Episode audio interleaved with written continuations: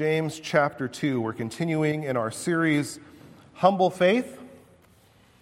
And I don't think any preacher who preaches through James would be doing his job if he didn't use a play on words for the passage that we're looking at today. So this sermon is called Humble Faith Works. Uh, please stand if you're able, and we'll be reading James 2 14 through 26. James 2 14 through 26. This is God's word. What good is it, my brothers, if someone says he has faith but does not have works? Can that faith save him?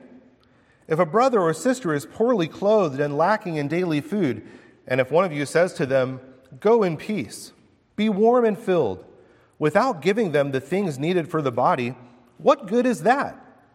So also, faith by itself, if it does not have works, is dead. But someone will say, You have faith and I have works. Show me your faith apart from your works, and I will show you my faith by my works. You believe that God is one, you do well. Even the demons believe and shudder. Do you want to be shown, you foolish person, that faith apart from works is useless? Was not Abraham our father justified by works when he offered up his son Isaac on the altar?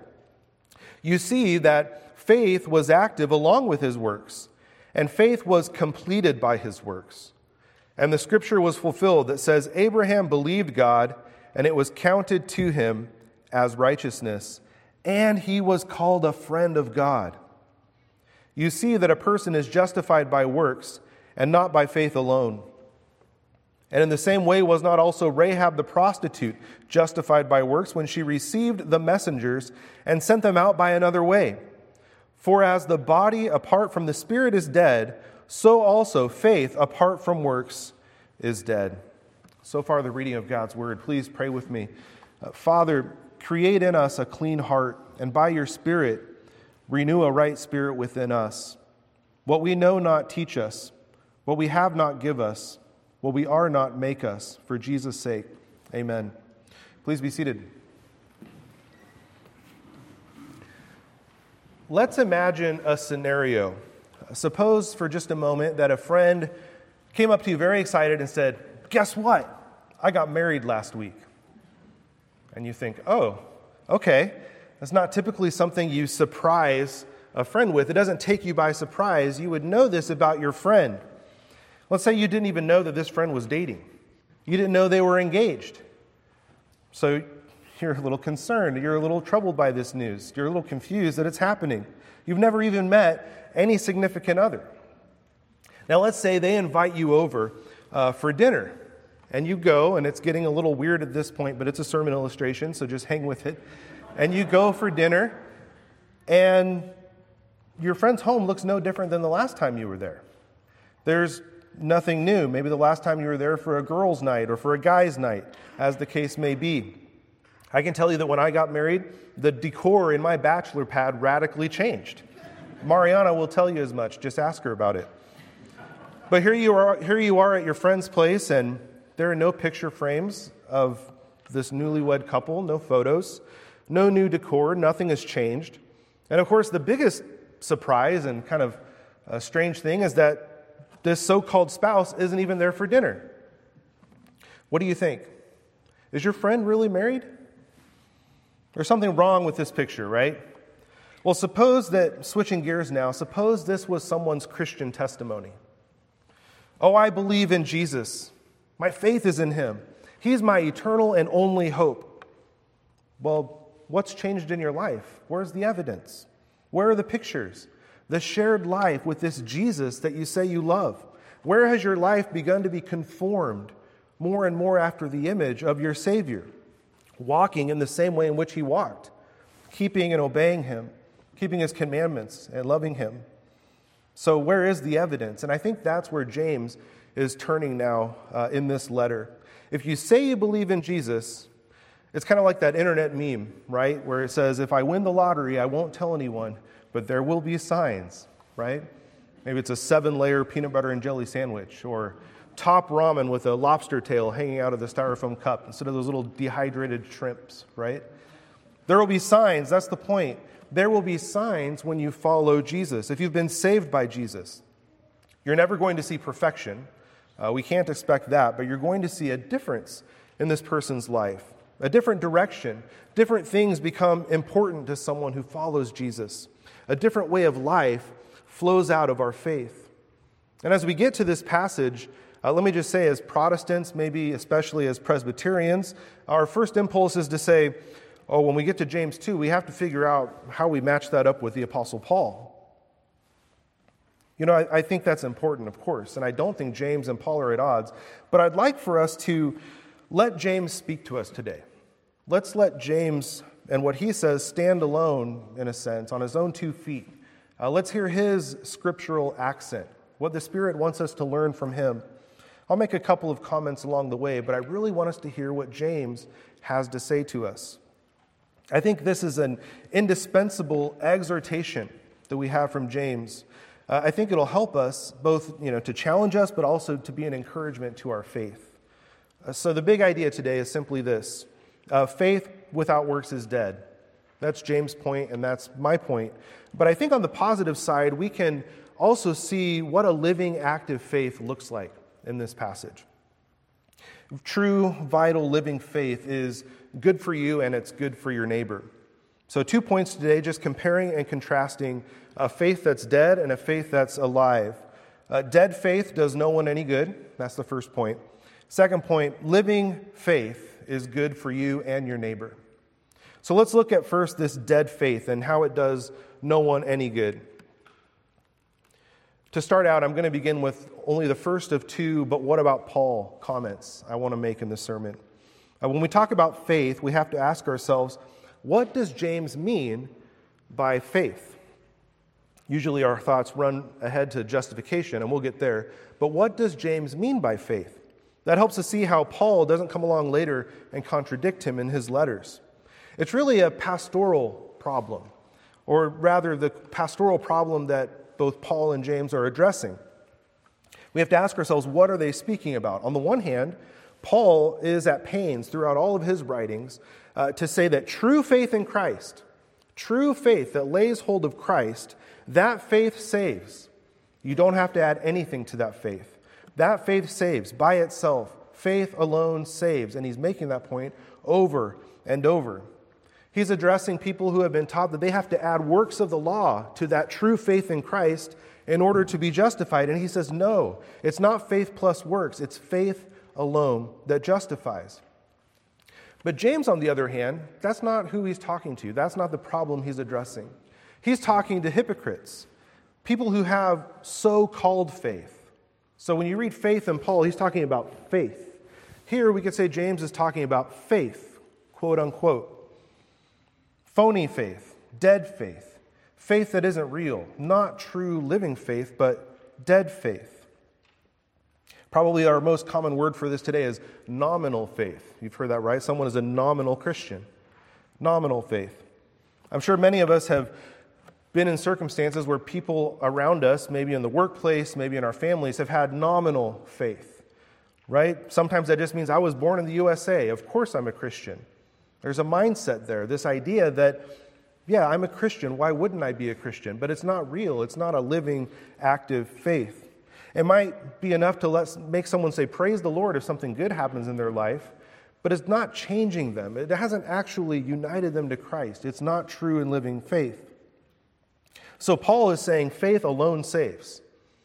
On the other hand, James is saying saving faith is never alone right? Faith alone saves, this is true, but saving faith is never alone. Living faith, true faith, uh, produces works. So that's just the first thing to mention when we come to reconciling James and Paul. But let's look here at what James says. He's, he's defining the qualities of this true faith and what dead faith lacks uh, that true faith actually has. So the first thing to notice, uh, we've said that dead faith does no one any good. And first off, we see that dead faith does no one any good because it doesn't serve your neighbor. It doesn't serve your neighbor. Look with me at verses 14 to 17. James says, What good is it, my brothers, if someone says he has faith but does not have works? Can that faith save him? If a brother or sister is poorly clothed and lacking in daily food, and one of you says to them, Go in peace, be warm and filled, without giving them the things needed for the body, what good is that? So also, faith by itself, if it does not have works, is dead. I think the logic itself needs no explanation, right? But let me tell you a story. Uh, Mariana and I hadn't been married very long, and uh, we were off exploring in my 93 Toyota pickup. I think we were headed to the lake with our bikes in the back to take a bike ride around the lake. It was fun until uh, I turned off on a road that had a sign. It was a dirt road, and the sign said minimum maintenance road. You know what a minimum maintenance road is? I should have known better than to take this road. It just means travel at your own risk, right? It had been raining. You can see where this story might be headed. I thought, well, I'm in my trusty truck. It's no big deal. It's a 93 Toyota pickup with, a, you know, four cylinders and no four wheel drive, but of course I can drive down this maintenance, minimum maintenance road. Well, before long, the driver's, the driver's side of the truck sunk in the mud. It sunk so deep that I had to crawl out Mariana's side uh, to get out of the truck and to call for help. So I called my trusty friend Jeff. Jeff is the friend you call because he drops everything and he answers when you call. The problem was I couldn't tell him where I was at. I said I was on my way to Hillsdale Lake and I'm on a minimum maintenance road, and that's about all I got. And so he figured out the path I might have been taking and drove around honking his horn while I was on the phone saying, I think I can hear you a little bit. Okay, I think you're getting closer. He drives down this road with Mariana and I bouncing in the truck, and he's just looking at me in his Ford Bronco, right? And it's struggling on this road. Why were you? He's like, Really, dude? You drove down this road? Now, what if Jeff had answered my call and he said, Dan, May your tires be unstuck and your truck on solid ground. 100% unhelpful, right? That's not what a friend would do. And James says, James says that's not what faith does. It's not what faith does. Living faith is uh, it's this faith, it's this faith in Jesus that results in acts of kindness, obeying God's law to love him and to love others. And you don't love someone by saying, Hope your tires get unstuck, my friend. No, you drop everything and you go and you help this friend. If the best you give is empty platitudes, that's what dead faith looks like. Dead faith does no one any good because dead faith doesn't serve your neighbor. That's really the travesty of it all. It doesn't serve your neighbor. I wonder if you're thinking about that, and maybe uh, you're thinking about it and saying, but what's actually the point? Maybe you're thinking, I thought James was going to tell me whether or not my faith can save. And here he is talking about what good that faith is to a neighbor. Well, maybe we've really misunderstood how faith takes us out of selfish, selfish ambition, as James puts it, this worldly wisdom, and points us in our whole life towards the good of others. I recognize James is setting up an analogy here.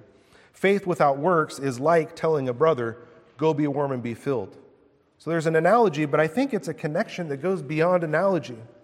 Surely James has in mind the words of his brother Jesus, his Savior Jesus, recorded in Matthew 25, 41 and following, where Jesus says about the last day, Then he will say to those on his left, the goats, those who thought they believed but were not found in Christ, Depart from me, you cursed, into the eternal fire prepared for the devil and his angels.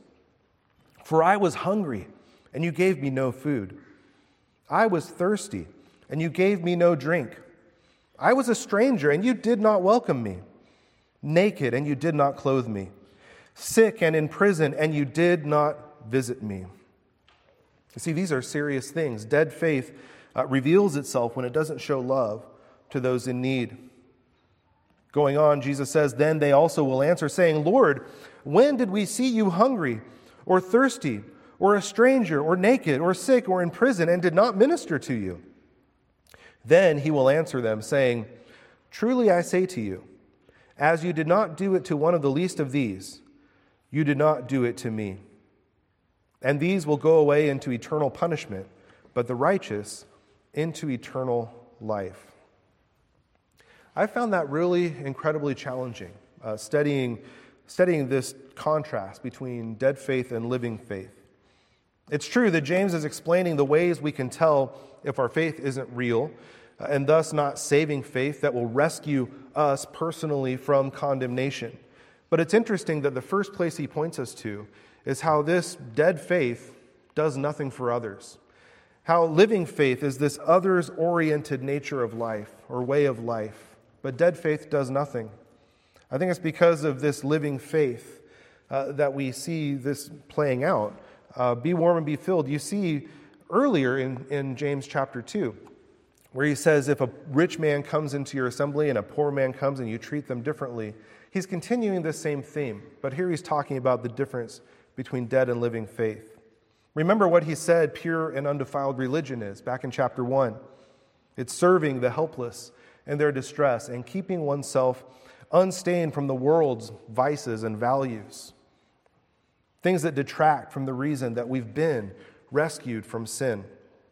It's not just to live a happy life knowing that when we die, we, we're going to heaven when we die. It's about this others oriented life. Micah 6 8 says, He has told you, O man, what is good.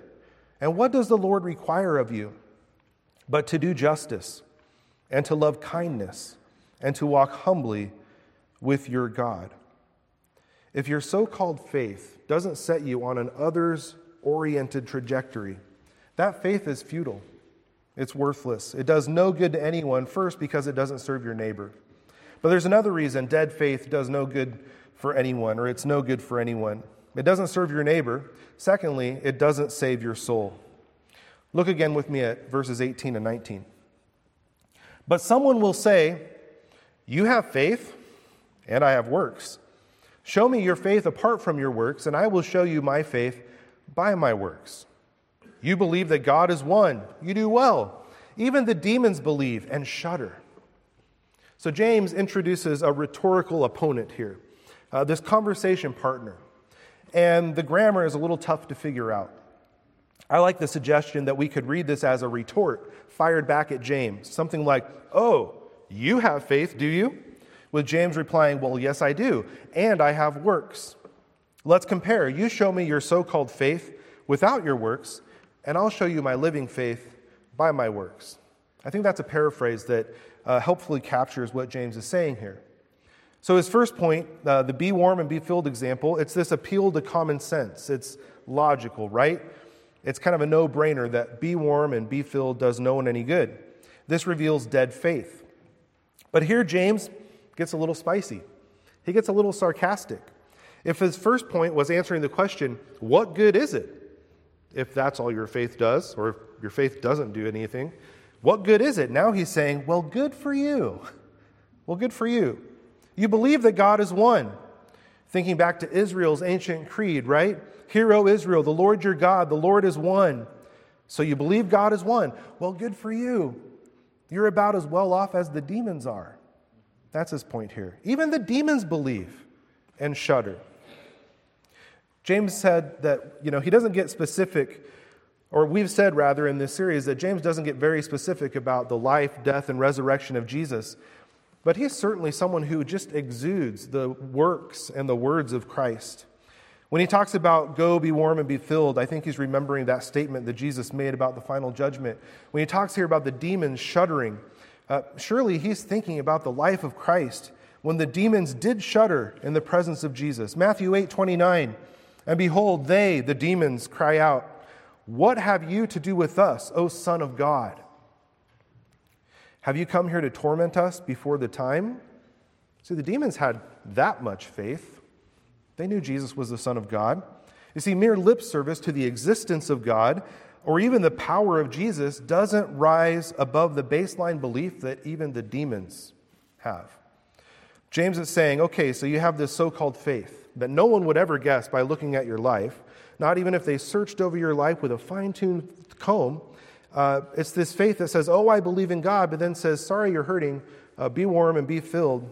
That's your faith? Well, good for you. You believe about as much as the demons believe. Dead faith does no one any good. It doesn't serve your neighbor. And since it really doesn't arise above the basic assent to truth that the demons have, uh, it doesn't save you. It can't save you. So that's dead faith. Now, as we make this turn now from dead faith to living faith, uh, what living faith really looks like, can I just encourage you for a minute? I'm so encouraged by the living faith that I see here at Heritage. Each of us needs to examine our own hearts That's what we're always called to do when we sit under God's word. Uh, but I think we can see this uh, good fruit of love, this others serving love in this church. A love and support for people who have given their lives serving the Lord on the foreign field as missionaries. Uh, love and support for those in need through ministries like the Shelter Meals or Project Paraguay or Crates for Ukraine. Uh, care, care for single mothers in need in our community and in our congregation prayer and concern and encouragement and physical help for the grieving widow, for those who have lost loved ones, for those who uh, need help and hope among us. I think we see that. We should be encouraged by that, friends. So each one of us should search our own hearts to see if we're exhibiting this pure and undefiled religion that James speaks of. But I think we have a lot of reasons to be encouraged. Praise God for what he's doing here. And may he show us where we can continue to grow, but may he keep doing this work among us. So, moving then now from dead faith, now let's look at living faith. Uh, James is really arguing all the way through against dead faith, but I think here we can see the flip side and consider what living faith looks like. So, the first point dead faith does no one any good. Second point living faith is good for you and your neighbor. Let me take a moment as we shift to this to explain the second, but what about Paul thing I want to talk about. Uh, we've already said that Paul was at pains to exclude works from salvation because he's talking about true faith. And when you have true faith, true faith alone saves. James is really saying that true faith is never alone, it always produces good works. But what is the, what's the deal with justification? Uh, it seems pretty clear that Paul says, For we hold that one is justified by faith apart from works of the law. But that James says, look at verse 24. James says, You see that a person is justified by works and not by faith alone. That seems a little contradictory. I think the best way to put this or to explain this is that James, when he says justify, he's talking about vindication. He's talking about this idea that the good works that we see in our lives vindicate our faith, they prove it's true. Works of love are evidence or fruit that vindicates the reality of living, saving faith. They don't add to it, and they don't justify us in themselves, they vindicate the faith as real and living and saving faith. It's like the reformer Martin Luther put it Oh, it is a living, busy, active, mighty thing, this faith. And so it is impossible for it not to do good works incessantly. It does not ask whether there are good works to do, but before the question rises, it has already done them and is always at the doing of them. He who does not do these works is a faithless man. It's a busy little thing, this faith. It's always doing good works. And that's evidence that vindicates the reality of the faith. So let's take a look now at how living faith is good for you and your neighbor. Now, James gives us two examples from Scripture. First, he takes us to Father Abraham, right? The father of the faith. We might say here that Abraham shows how he receives with meekness the word of God. You'll remember that from chapter 1. James says to receive with meekness the implanted word which is able to save your soul. I think we see this humble, saving faith uh, in Abraham's life as he offers his son, as God has asked him to do. Look at verses 20 through 23 with me. James says, Do you want to be shown, you foolish person, that faith apart from works is useless? So that's the negative side, but consider the positive side now. Was not Abraham our father justified by works when he offered up his son Isaac on the altar? You see that faith was active along with his works, and faith was completed by his works. And the scripture was fulfilled that says, Abraham believed God, and it was counted to him as righteousness, and he was called a friend of God. One of the many reasons commentators and theologians explain justification in this context as vindication is that Abraham is already justified when this story happens. In Genesis 15, decades before the story of Genesis 22 and the binding of Isaac, he was counted as righteous when he believed God. His obedience to God in the binding of Isaac was a vindication of his faith. His works vindicated the reality of the faith by which he had been justified. The author of Hebrew puts it, we heard this read this morning already, by faith, Abraham, when he was tested, offered up Isaac. And he who had received the promises was, in fact, was in the act of offering up his only son, of whom it was said, Through Isaac shall your offspring be named. He considered that God was able even to raise him from the dead, from which, figuratively speaking, he did receive him back. If dead faith is no good to save your soul, this is a true living faith that saves, that takes God at His word, that says, I believe you can even bring my son back from the dead to fulfill your promise. This is true faith that obeys God and trusts Him. It has, there's this implicit faith that God will work. But I don't want us to br- brush past this phrase when James says he was called a friend of God. He was called a friend of God. Isn't that just one of the most remarkable things we could possibly hear? He was called a friend of God. Through the prophet Isaiah, God speaks to his people in this remarkable way. But you, Israel, my servant, Jacob, whom I have chosen, the offspring of Abraham, my friend. Look, if you don't know the story, Abraham was not a perfect man. He was he didn't live by faith all the time. He was a pragmatist. He took matters into his own hands, trying to hurry up God's promise and have a son uh, through Sarah's handmaid Hagar. He almost loses his wife to the king of Egypt when he tells Sarah as they go to, you know, escape famine, just tell them all you're my sister. He didn't always live by faith. If Abraham could only be justified by works of the law, if his works were what saved him and justified him, he blew it. Because didn't we just read earlier in James 2 that if you fail at one point in obeying the law and keeping the law, you lose the whole shooting match? It's all or nothing, and none of us can fulfill the law perfectly. However, mercy triumphs over judgment, and we see that here.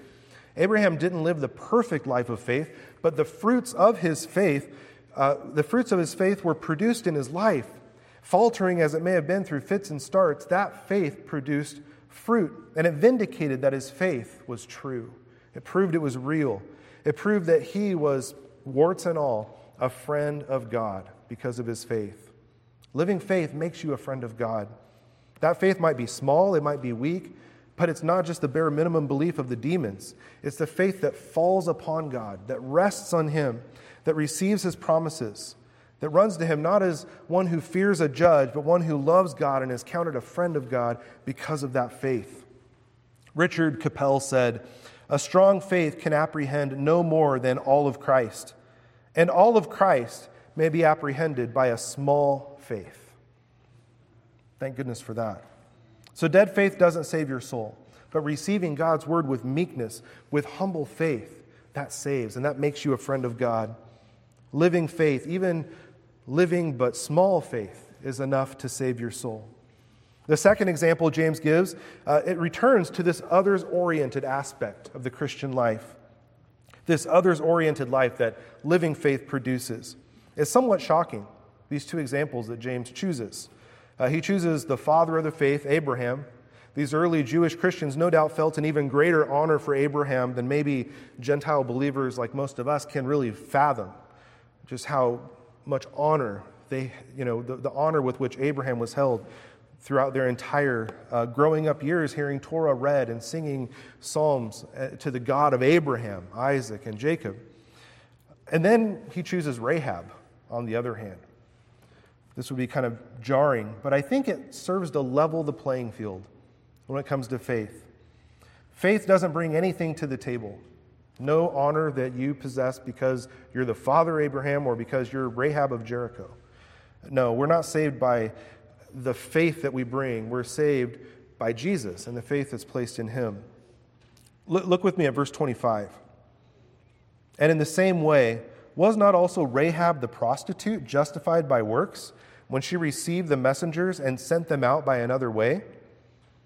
Hebrews 11 picks up on this story as well. Verse 31 By faith, Rahab the prostitute did not perish with those who were disobedient, because she had given a friendly welcome to the spies. Her faith was vindicated by the friendly welcome she gave the spies. If you look back on the story of Rahab, it's really remarkable. If you look at her faith as she describes it in Joshua 2, it had all the elements of saving faith as the reformers understood it. Those three elements uh, a sensus, or notitia, assensus, fiducia. It's knowledge of the facts, assent to the truth of the facts, and importantly, trust in the facts, reliance on the facts. The demons know Jesus, and they understand who he is. They even assent that he is who he says he is, but they don't trust in Jesus. They don't receive Jesus. Faith that produces no works knows who Jesus is, and it may even acknowledge who Jesus is, but it doesn't trust in Jesus. It's proven false because it doesn't change anyone's life. But Rahab knew the facts. Uh, you don't have to turn to Joshua 2, but just hear what she says in Joshua 2 9. She says to the spies, I know that the Lord has given you the land, and that the fear of you has fallen upon us, and that all the inhabitants of the land melt away before you.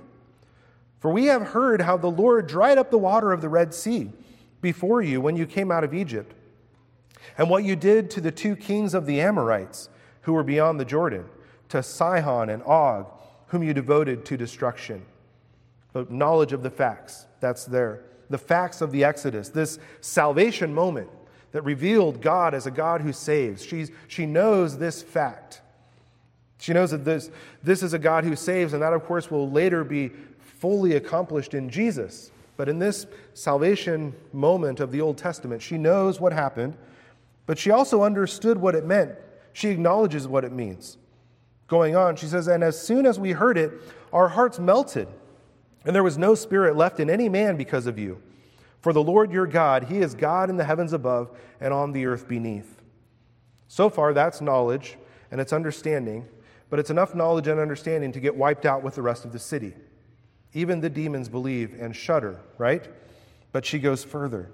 She knew the facts, she understood the facts, but she also trusts. Her trust is shown in how she treats the spies.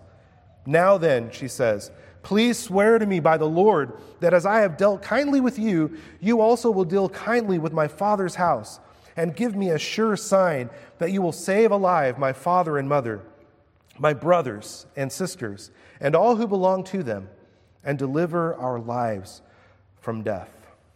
So she cried out for mercy. And through her faith, uh, though her faith is holding out for this future mercy, it was vindicated then as true faith by this friendly welcome and protection that she gave to God's people. She was resting by faith on this mercy of God. And the mercy that she showed to the spies vindicated that faith. It showed that she had come to a true and living faith in the true and living God. Just like Rahab served the spies, living by faith uh, will serve your neighbor. We've covered a lot of ground in this sermon. Uh, I hope that as, we, we've considered uh, you know, the faith uh, that saves versus this dead faith, I, I hope that we would be encouraged by this story, even this story of Rahab, of all people, who exercised this living faith in God. James leaves off this whole section in the letter with the resounding reminder for as the body, apart from the spirit, is dead, so also faith apart from works is dead. So, as we leave this passage behind, let me ask you to ask yourself the following questions with me. And let's really ask them, each of us Do I have living faith, or is my faith dead? Good to no one, no good for my neighbor, and no good for me. Am I a go warm and be filled kind of person? Or has my faith made me look more like Jesus, who gave no empty platitudes, but sacrificed his very life to rescue me in my need? How is that impacting the way that I love and serve others around me? May God grant us the faith, uh, this faith that's vindicated as living and active, as it loves God and serves others. Let's pray together. Father, please give us faith that knows and understands, but also trusts. Faith that's real and not empty, living and not dead. True and living faith in Jesus that's palpably real to the watching world by the love we show. And may we be encouraged by your work in us as we see our heart moved away from self focus and towards those in need around us. We ask all of this in the name of Jesus. Amen.